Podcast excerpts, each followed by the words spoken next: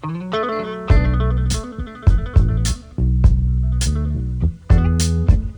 la sera del 13 dicembre 2009. Berlusconi è presidente del Consiglio, ha appena tenuto un comizio davanti al Duomo di Milano. Quindi, mentre si intrattiene con alcuni fan, viene aggredito dal perito elettronico Massimo Tartaglia, che gli lancia contro una statuetta riproducente il Duomo colpendolo violentemente al viso. Il paese si ferma. Qualche ora dopo, l'allora leader dell'opposizione e segretario del PD Pierluigi Bersani si precipita in ospedale, raggiunge l'avversario Berlusconi e resta 30 minuti davanti al suo letto, tenendogli la mano. Sentite con quanto affetto e trasporto sincero Silvio Berlusconi ricorderà anni dopo Pierluigi Bersani, in questo collegamento telefonico durante una trasmissione RAI.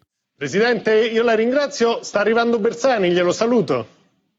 Ah, guardi, no, no, me lo saluti per favore assolutamente. Io mi ricordo sempre di quando, dopo l'attentato che ebbi a subire in Piazza Duomo a Milano, venne a trovarmi in ospedale e rimase con me tenendomi la mano tra le sue per mezz'ora è davvero una persona per bene e generosa, me lo saluti tanto. Grazie Presidente.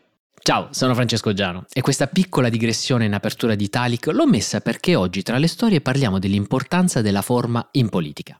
Berlusconi e Bersani sono stati due avversari storici, campagne fortissime, dai toni molto accesi, ma c'è sempre stato storicamente un grande rispetto e anche una stima tra i due, che si reputavano a vicenda dei galantuomini e che tra l'altro erano accomunati da questa cosa di essere nati lo stesso giorno, il 29 settembre. Perché nella forma la politica è sostanza. E se ne torna a parlare in queste ore, adesso che purtroppo Berlusconi è nuovamente ricoverato. Eh, da mercoledì mattina è in terapia intensiva all'ospedale San Raffaele di Milano. Come hanno spiegato in una nota ai medici, ha una leucemia mielomonocitica cronica. È stato ricoverato insomma per via di un'infezione polmonare collegata alla malattia. Ora, ci sono molte pagine di giornale in queste mattine, forse troppe. Iniziano a esserci e ci saranno sicuramente soliti fenomeni eh, che augurano la morte all'ex premier. Tra le polemiche c'è chi ha fatto notare un certo ritardo da parte della nuova segretaria del PD Ellie Schlein nell'augurare pronta guarigione al presidente di Forza Italia, ma c'è da dire però che Ellie Schlein l'ha fatto proprio questa mattina. Mi sento di fare un grande augurio di eh, pronta guarigione perché possa superare questo momento di difficoltà e rimettersi, e rimettersi al più presto. Un'altra polemica ha riguardato Carlo Calenda. In un'intervista il segretario di Italia Viva ha, ha detto eh, penso che questa sia la chiusura di fatto della seconda repubblica. La seconda repubblica è Berlusconi nel bene e nel male e non ho mai creduto alla sua successione. Da parte del centrodestra sono arrivate parecchie critiche per le parole di Calenda. Eh, alcuni hanno invitato addirittura tutti i parlamentari di centrodestra a non partecipare a nessun dibattito in cui sarà presente Carlo Calenda. Eh, c'è da dire però che Carlo Calenda ha risposto, ha detto guardate che io ho solo risposto a una domanda, anzi sono stato uno dei primi ad augurare augurare pronta guarigione a Silvio Berlusconi, ho detto che è un leone e come leone combatterà anche questa volta. Polemiche a parte, eh, in questi giorni i giornali sono dominati dalle paginate anche su un eventuale dopo Berlusconi all'interno del centrodestra. Eh, va detto questo, se vogliamo uno dei fallimenti eh, politici di Berlusconi è stato quello di non aver mai eh, coltivato e designato un erede. Ne sono stati inizialmente designati e poi scaricati diversi come possibili eredi di Berlusconi, da Angelino Alfano a, a Giovanni Totti, a Mara Carfagna. E quindi molti si stanno interrogando su cosa sta succedendo in Forza Italia. Uno degli articoli che mi ha più colpito è quello di Francesco Bei su Repubblica. Eh, Francesco Bei dice: Al di là di quello che sta succedendo dal punto di vista eh, sanitario a Silvio Berlusconi, il peso di Forza Italia in questi mesi si è andato sempre più affievolendo. E questo è un fatto.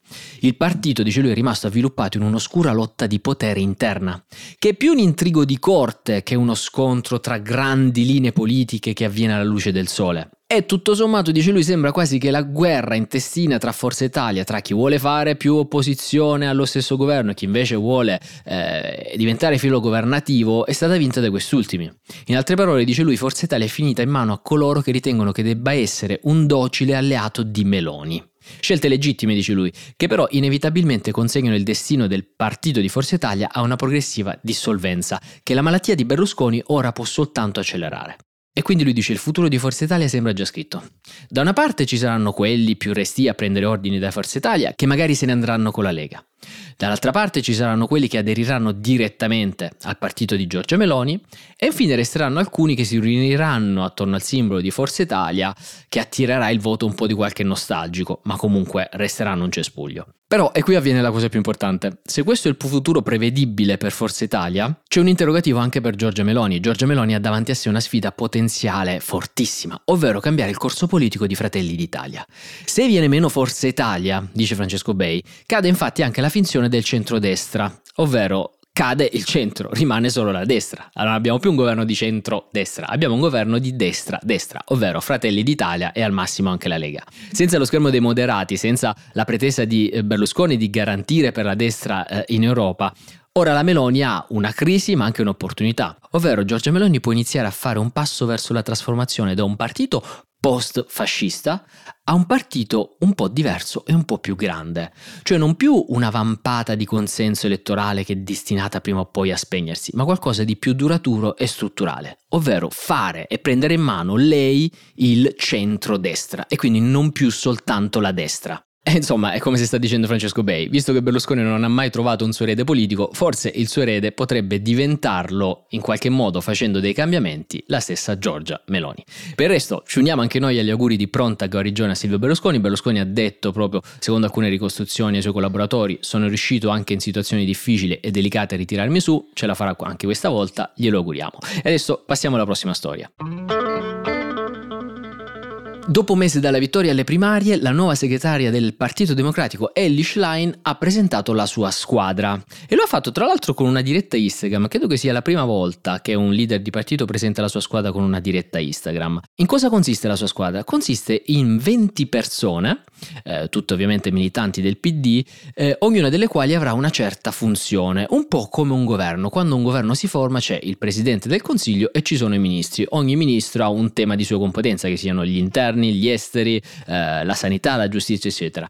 Cosa fa la leader dell'opposizione? Dice ok, mi faccio anch'io la mia squadra speculare quasi a quella del governo, per questo si chiama governo ombra. Per ogni ministro che ha il governo, io magari più o meno nomino una persona di mia fiducia del partito che si occupa di quel tema e quindi quasi marca uomo il ministro del governo. Tra i nomi c'è Pierfrancesco Maiorino, ex candidato alla guida della Lombardia per il PD che sarà alle politiche migratorie e il diritto alla casa, uh, Sandro Ruotolo, ex giornalista uh, di Michele Santoro all'informazione, Marina Sereni al diritto alla salute e alla sanità, Deborah Serracchiani, ex presidente del Friuli Venezia Giulia alla giustizia. E Alessandro Zani, che tutti ricordiamo per l'omonimo uh, DDL, ai diritti.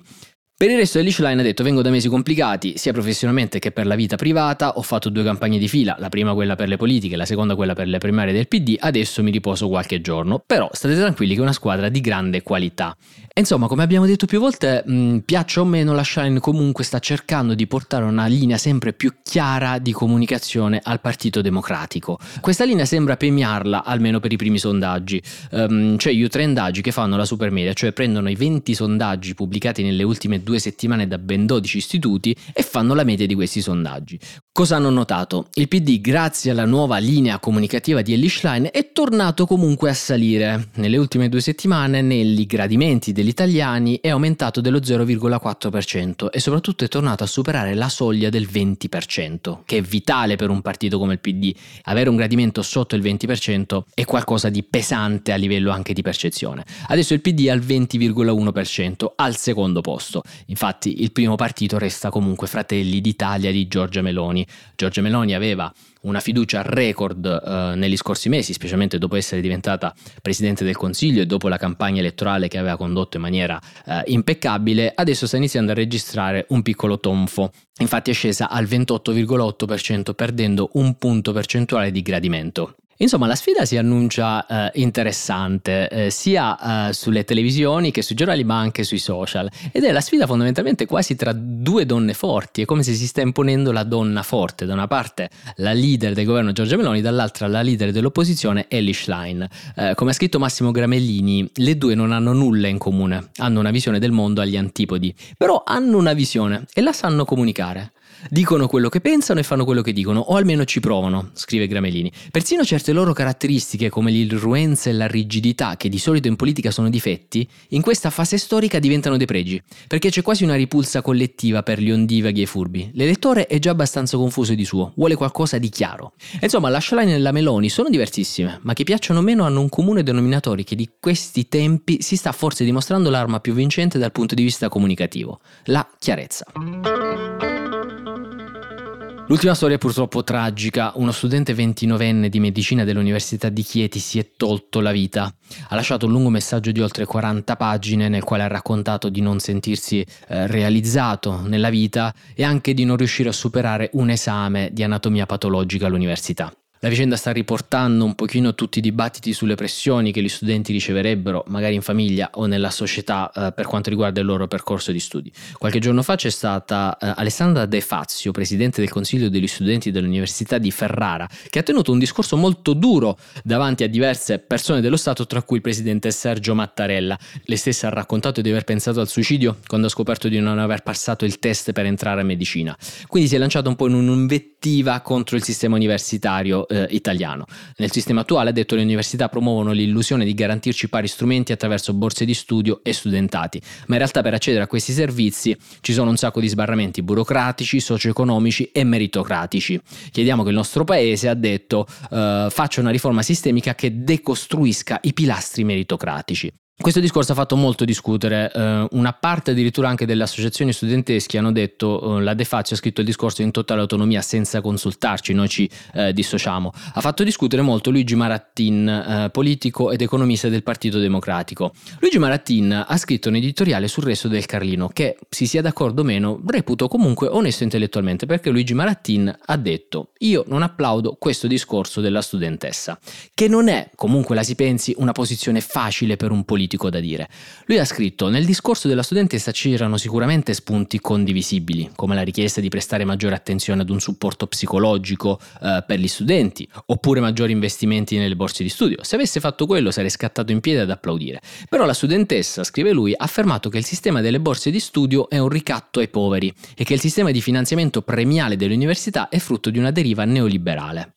Lui scrive, affermare che lo Stato debba fornire sostentamento economico illimitato agli studenti indipendentemente dal loro sforzo individuale non significa essere dalla parte dei più deboli, significa violare la nostra Costituzione, che recita che i capaci e meritevoli, anche se privi di mezzi, hanno diritto di raggiungere i gradi più alti degli studi. Se cancelliamo le parole capaci e meritevoli, dice lui, quasi come se fossero degli insulti, è come se trascurassimo completamente i doveri. Quindi Marattini dice, ok dare tutti gli strumenti economici e tutte le borse di studio, però dobbiamo mantenere la struttura meritocratica e forse dobbiamo ancora migliorare la struttura meritocratica delle nostre università e dell'accesso alle borse di studio. Infatti, dice lui, i finanziamenti all'università devono basarsi sui risultati che gli Atenei ottengono in termini di ricerca e dibattiti, altrimenti abbattiamo qualsiasi incentivo al miglioramento della qualità della formazione. Se peggiora la formazione otteniamo cittadini peggiori e quindi lavoratori più poveri. Più o meno sulla stessa linea c'è stato Luca Ricolfi, eh, politologo e sociologo, che su Repubblica qualche giorno fa ha scritto Nella mia lunga esperienza di genitore e docente, eh, quello che mi ha colpito non è tanto l'eccesso di competitività che c'è nel sistema scolastico italiano e che magari si eh, registra nei licei classici, ma un fenomeno del tutto diverso, Ovvero per la maggior parte delle famiglie la stella polare non è tanto la competizione e l'eccellenza quanto il binomio serenità più promozione. Lui dice per molti genitori e per molta parte della società, secondo la mia osservazione, l'importante non è tanto che la scuola sia eccellente o che il figlio primeggi, ma solo che sia promosso e che non subisca frustrazioni.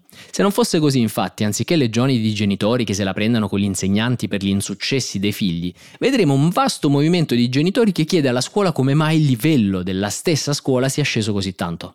E qui dice lui lui interviene il problema dei licei classici. C'è una strage di ragazzi che abbandonano i licei per passare alle scuole più facili.